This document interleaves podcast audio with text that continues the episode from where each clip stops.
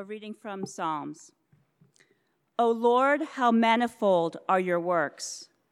In wisdom have you made them all. The earth is full of your creatures. Here is the sea, great and wide, which teems with creatures innumerable, living things both small and great. There go the ships, and Leviathan, which you formed to play in it. These all look to you to give them their food in due season. When you give it to them, they gather it up.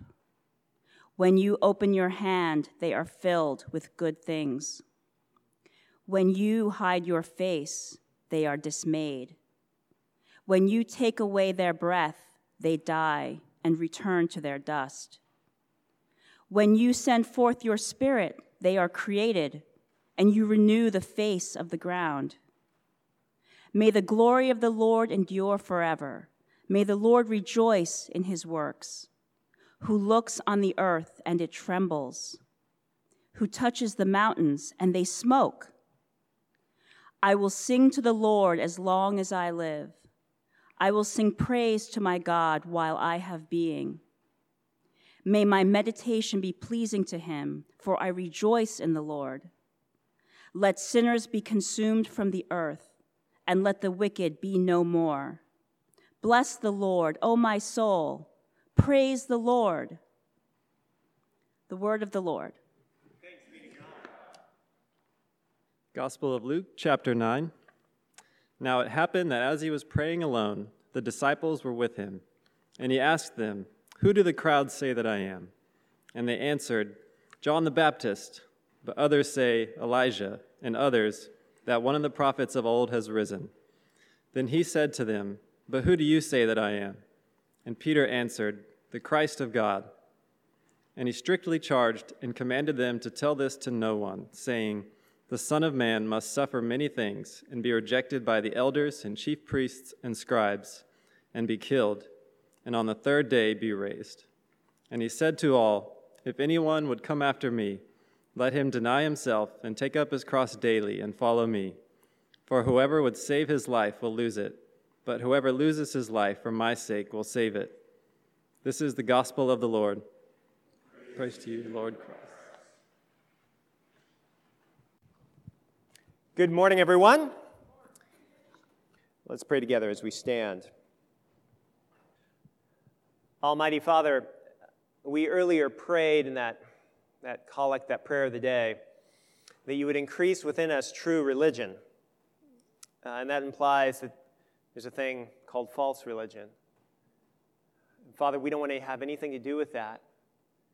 And we ask that by your Holy Spirit, you will search our souls, search our hearts and our minds, and that you will root out uh, every ounce of hypocrisy and false religion, and that you will grant us to see your Son, Jesus Christ our Lord, for he is the heart of true religion. Will you fill us with your Holy Spirit, the sweetness of true religion? Will you grant us deeper and more uh, conscious access to you, our Father, um, the great privilege of true religion? And so, will you do this as we look at your word together? And we pray this through Jesus Christ our Lord. Amen. Please sit down. And um, so here's what we're going to do. We're going to look at Psalm 104, and we've read the entirety of Psalm 104 over the course of the service so far, but you're going to have to, it's going to be a little choose your own adventure, not quite, but you're going to have to flip back and forth a little bit around uh, the pages. Um, Psalm 104 is a big, long song that celebrates God's work of creation. And uh, one of the things that, means is that today we get to talk about nature, uh, the natural world, uh, cre- the created universe, and in particular, how uh, this natural universe relates to God. Uh, we, we live, it seems to me, um, we live in, in a remarkable, uh, remarkable world. Um, last week I was in Vancouver in British Columbia. And uh, I lived in, we lived in uh, British Columbia for uh, seven years. And I still have not recovered from the beauty of that place. You go out into the mountains of the British Columbia uh, countryside, well, actually from Vancouver, it's all right, right there in front of you. And there are times where that uncultivated beauty just sort of weighs my soul down with a kind of joy. I love it. And then um, re entering New York City is just a very different experience. Um, but it's also a compelling beauty. It's not an uncultivated beauty, it's a very, very cultivated, sometimes curated beauty. But you look at the architecture, you, you know what I'm talking about. You look at the architecture, you look at the art, you look at the, the, the science uh, that goes on here, you look at the diversity of peoples, and there is this compelling uh, nature to this, to this city. And we live in a wonderful world. And Psalm 104 wants to take uh, that wonder at the beauty of the world and wants to turn it up, wants to turn up the heat on our wonder at the beauty of the natural world. But it does it in a little bit of an odd way. Psalm 104 says to us in so many words Isn't this world wonderful? Can you see its beauty? Don't miss it. And then Psalm 104 says the best way to really engage the beauty of this world is, and this is going to be weird, is to, so to speak, look through the beauty to a greater beauty beyond it. What do I mean by that? Well, think about a window. Um, a window is designed usually not so much to be looked at. Usually, a window is meant to be looked through, right? A window is designed to display beauty that is beyond it. And our psalm, Psalm 104, says that the, that's the best way to enjoy the wonder of this world. More specifically, what we're going to see is that this world is designed to uh, display God's kind generosity. So that when you look through this world's beauty, not just at it, but through it, the Christian is to see God's kind generosity everywhere. And as that happens, our joy increases. Now, as, as we look at it, it's going to end up challenging all of us. Um, some of us uh, don't identify as Christian. Uh, maybe you identify as spiritual but not religious. Um, and if that's where you're at, this psalm is going to ask you to think about your life. And it's going to say something like this Haven't there been times where in your life where you've felt little moments of transcendent meaning, transcendent purpose, transcendent beauty? You felt part of something bigger than yourself and you felt small but in a good way. Haven't you had those moments? And Psalm 104 says, uh, those experiences are real and meaningful. And at the same time, the psalm will say, Do not be too easily satisfied. There's more. Look for the more. And to those of us who are Christian, it's going to say something a little bit different. It's going to say something like this um, Christian, your experience of the everyday natural world as you go in and out of your work and you look around and you're compelled by beautiful things and you're revolted by ugly things, and just as you go around your everyday life, that experience need, needs to be joined up and united with your experience and your relationship with God. And too often, Christians kind of divorce their relationship with God to their everyday life. And and that causes problems. And Psalm 104 says, let's join it up together. All right. I know all of that's not very clear, but let's get into the text and it'll become more clear. Turn over to page 3 and look at verse 1. Verse 1 says, Bless the Lord, O my soul. O Lord my God, you are very great. Now, so what you can see is right at the beginning, it begins with this outburst of joy. I want to ask Psalm 104, why are you so happy? Why do you want me to be happy? Well, Jim, says Psalm 104 to me, look at what it is that God has made, and you'll see why you should rejoice. So, look at it. Verse 3, speaking about God, it says that God lays the beams of his chambers on the waters. Verse 5, God sets the earth on its foundations so that it can never be moved. Verse 6, God clothes, notice this imagery. God clothes the earth with sea, a little bit like a garment, a robe. What's the point? Here's the point Psalm 104 is captivated by God because God is something like a good architect or maybe a good designer. Uh, everybody in here knows more about architecture than I do. Um, however, you can tell me later if I'm right or wrong, but I'm pretty sure that a well designed building carries a meaning, doesn't it? So, uh, a well designed palace is meant to depict the majesty of the queen.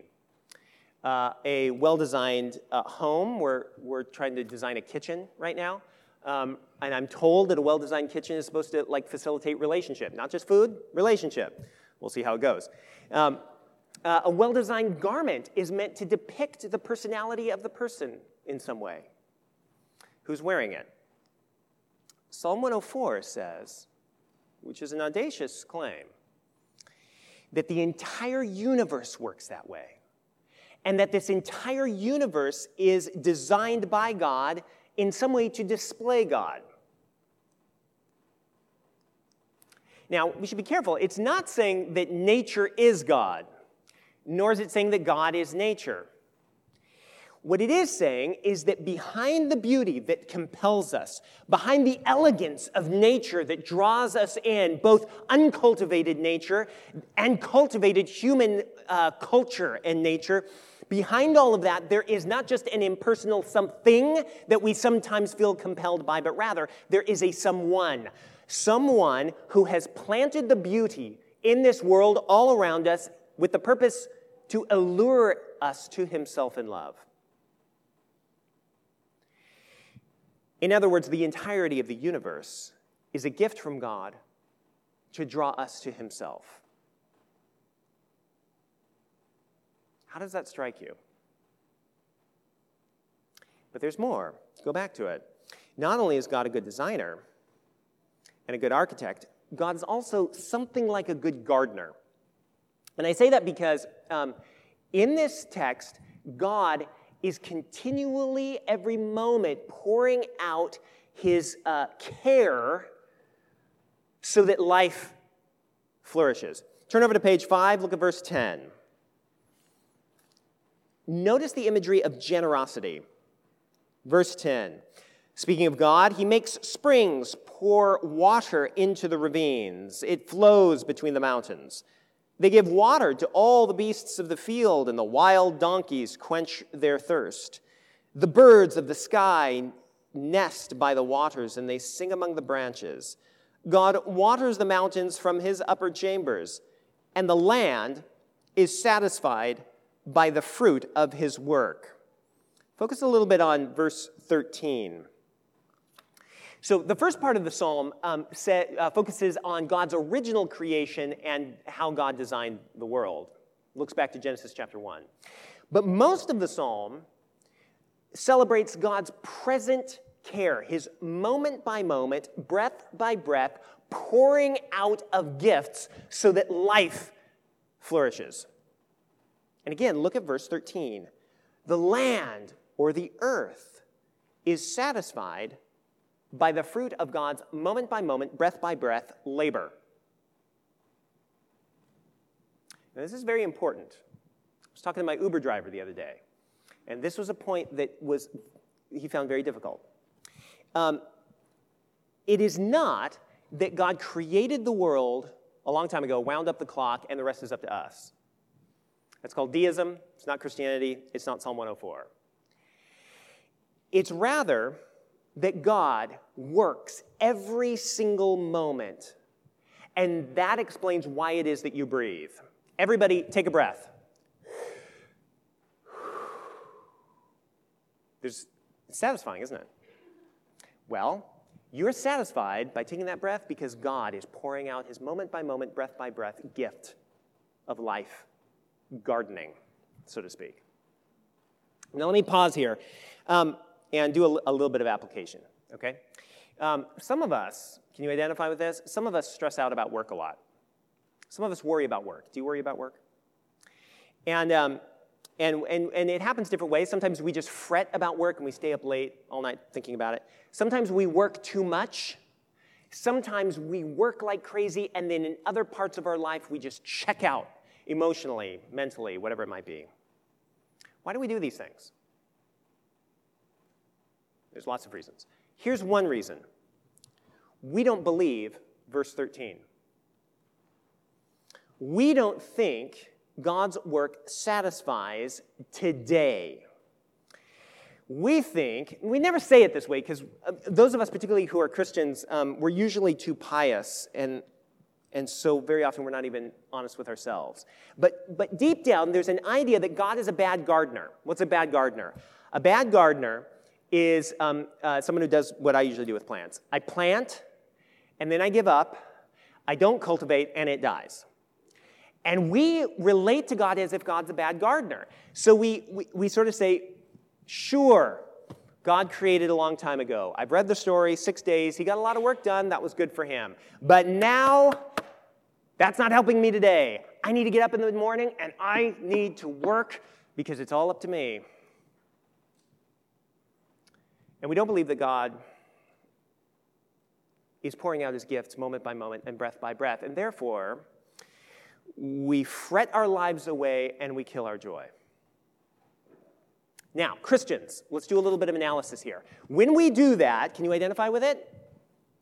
If you can't, you know somebody that does. Um, when we do that, what we're doing is we're divorcing something that should be kept together. We're divorcing our everyday life in this natural world from our relationship with God. And whenever you do that, you end up inevitably, I end up inevitably trusting myself or trusting something in this world more than I trust in God. And we have a big fancy word for that. It's called idolatry. Anxiety, not always, but very often, Anxiety is what idolatry feels like on the inside. Can I show you a different model?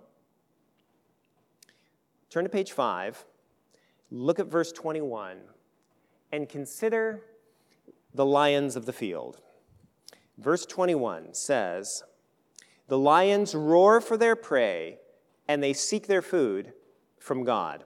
Now, look at that verse. Who is it that gives the lions their food?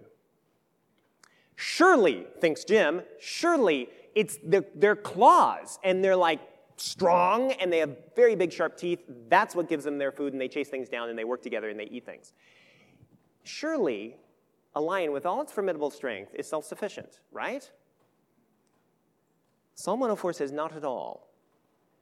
Despite all of their natural power, Psalm 104 says, ultimately, whether they're cognizant of it or not, and I expect they're not, nevertheless, fundamentally, they rely on God's grace, moment by moment and breath by breath, for their food. And that explains why the lions neither fret nor fear. See, if God created this universe by his grace and by his gift, and if God, moment by moment, breath by breath, cultivates this world by his grace and by his gift, then that means that we can rely on him not just for big eternal salvation, but for every single moment of our lives. Our everyday life and our relationship with God must be joined together, one relying upon the other. And in that context, we still work. Do you see uh, verse 23? The people go about their work and to their labor until the evening. Note it has a limit. We're to work, but we work relying on God to do all the ultimate heavy lifting. Okay. What's the point so far? Here's the point uh, God created the world in order to show you his kind generosity and gift. God cares for you moment by moment and breath by breath in order to display his kind generosity and his gift. And then the question that comes up for me then is why? What's God, what's, what's in it for God? What's God going, aiming at? What's his aim in surrounding us with his grace and with his gift? Well, think about gifts for a second. Uh, gifts, at least good gifts, are meant to strengthen relationships. Um, my father in law made a wallet for me out of leather. He's a leathersmith, um, he's good at doing that. And, and he gave me this wallet I, I can actually do show and tell here. It's right there. It's quite a good wallet. Um, he gave me the wallet not simply because I needed a place to put my debit cards. Um, that's useful, but it's more than that. He gave me the wallet um, as, a, as a, a sign of his, of his care, his affection. And whenever I use the wallet, I, I think of him and I remember him. Uh, and I'm grateful not just for the utility of the wallet, I'm grateful for him as a person. And that's what Psalm 104 is all about. The gift of this natural world is meant to allure us into relationship. Where do you get that? Well, did you notice verse 1? The psalm starts with, Bless the Lord, O my soul, relationship. If you flip to the very last verse, it ends with, Bless the Lord, O my soul, relationship. And in between, it celebrates God's moment by moment and breath by breath gift and grace through nature. The aim of the universe is to surround us with the grace of God so that our souls are allured to God in love.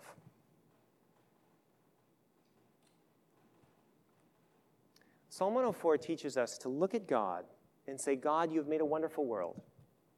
You've designed a wonderful world. And not only have you made a wonderful world, you moment by moment, breath by breath, care for me. Everything and all my breath and every meal and every sip of wine, it's in the text, and everything is a gift from you. Your world is beautiful, but then you are more beautiful by far. Okay, now, but I can hear an objection. I can hear somebody saying to me, Jim, stop. Okay, lovely, fine. But hang on.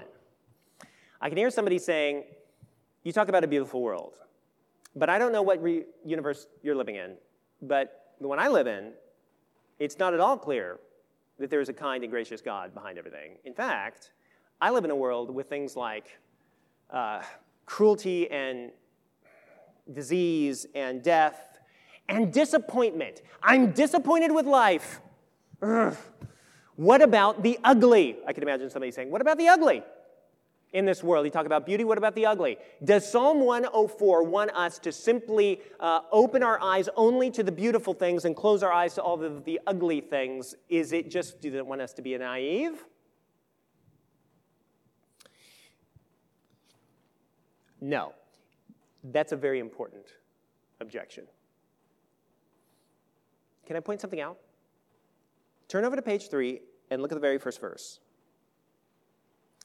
Do you notice the word Lord, all capital letters? Um, it's a very particular name for God in that, oh, in our translation, it's not in all capital letters, but it should be.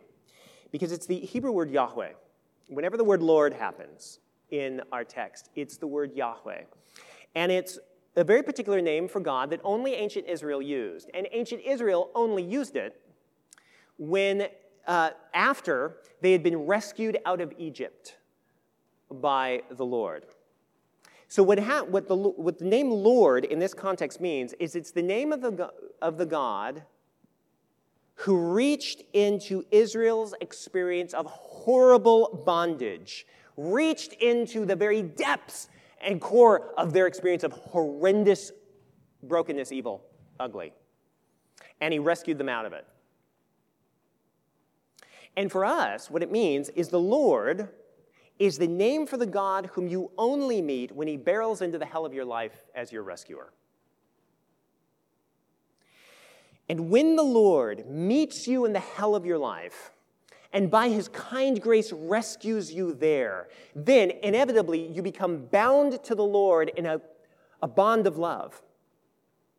And when that bond of love occurs, then you will open your eyes and you will find yourself to be in a different kind of world. You will see the world differently than you had previously because you'll realize that the same grace that rescued you also, you hadn't known it before, but had created everything beautiful that compels you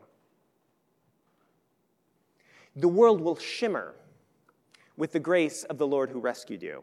And you'll also know that the, that the same grace that rescued you will also ultimately redeem the brokenness that grieves you. The beauty will point you to the Lord. The brokenness will point you to the need for the Lord to continue to break in and to redeem this world. And part of the thing I want you to see is that the Bible is not naive about evil. The beauty of this world is real, but the brokenness of this world is real. And this is one of the reasons why this universe, filled with wonderful, compelling gifts, none of the gifts of this world and this natural, wor- uh, this natural universe, none of it can be our ultimate final trust. None of it can bear the weight of our ultimate confidence. It gives us glimpses of meaning and transcendence and joy, but it also, because of the brokenness and evil of this world, it also ultimately somehow fails us when it becomes our ultimate trust. And that's why we need to look, so to speak, through nature to the God who bears its meaning. And you'll see that God, the Lord who rescues, is responsible for the beauty and takes personal responsibility to redeem the brokenness.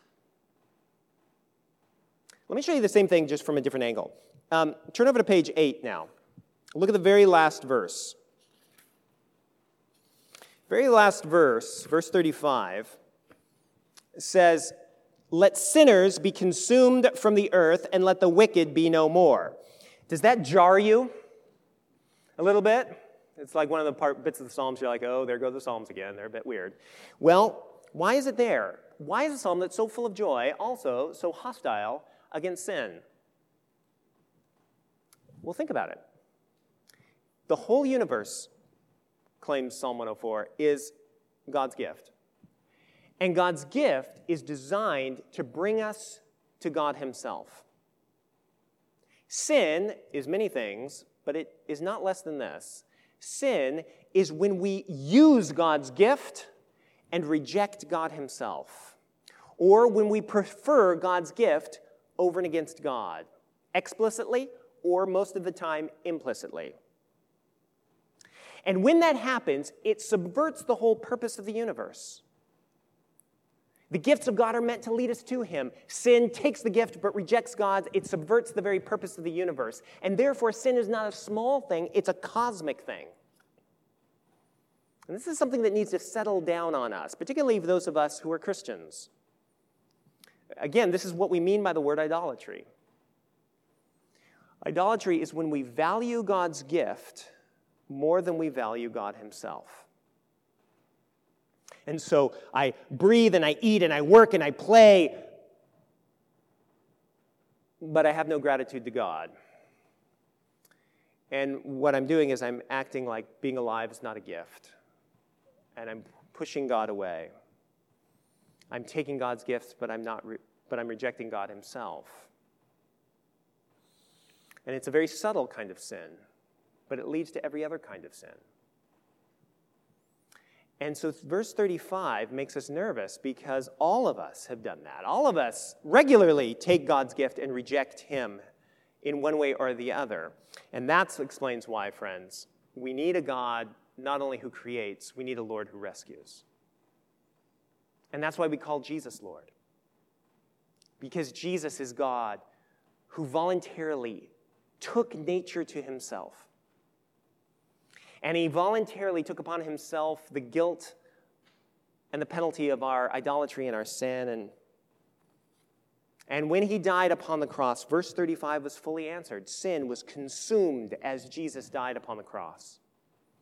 And then Jesus rose again and he defeated sin, and that's why Jesus is the Lord who barrels into the hell of our life and rescues us by his grace alone. And when you get rescued by grace, by the grace of Jesus Christ, that's when Psalm 104 will become your native tongue. It will become your song of joy.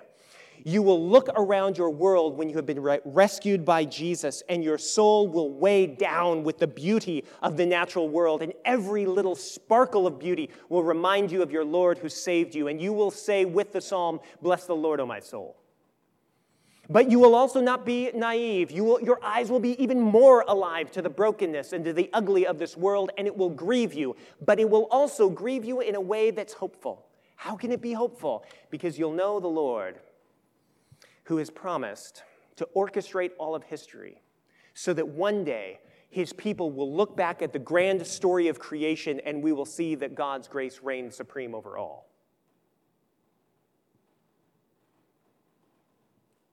So, Christians, by definition, you have been rescued by the Lord Jesus Christ. You know him by name.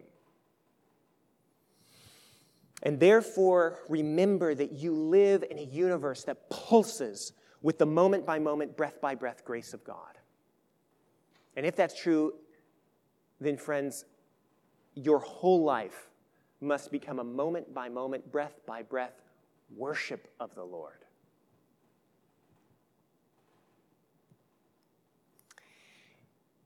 And to those of you who are moved by nature, but don't identify as Christians, maybe you identify as spiritual but not religious, let me say this. You're right to celebrate nature. But may I say that the joy that you know in nature is just the beginning and it is not the end. There's more. You were made and designed to be moved by beauty because you were made and designed to be known by name by the God of the universe. And so, the remarkable, wonderful surprise is that when you feel that transcendence in nature, that is God Himself speaking to you and saying, I knew you before you even had a name, and I loved you before the foundation of the world, and I want you to know my name as well. And He introduces you, Himself to you by saying, My name is the Lord Jesus Christ. Know Him, and you will know a joy that will enter into every part of this universe. And you will join the psalm and say, Bless the Lord, O my soul. Praise the Lord. Amen. Amen. Hello, everyone. My name is Jim Salladin. I'm the rector here at Emmanuel Anglican Church. Uh, our church exists to see and describe and reflect the beauty of Jesus Christ for the flourishing of our city. And I hope this podcast encouraged you in that way towards Christ. If you're here in New York City, we'd love to see you. Please join us on Sundays at 11 a.m. Generosity drives everything we do at Emmanuel. And if you'd like to contribute, please visit www.emmanuelanglicannyc.com slash give.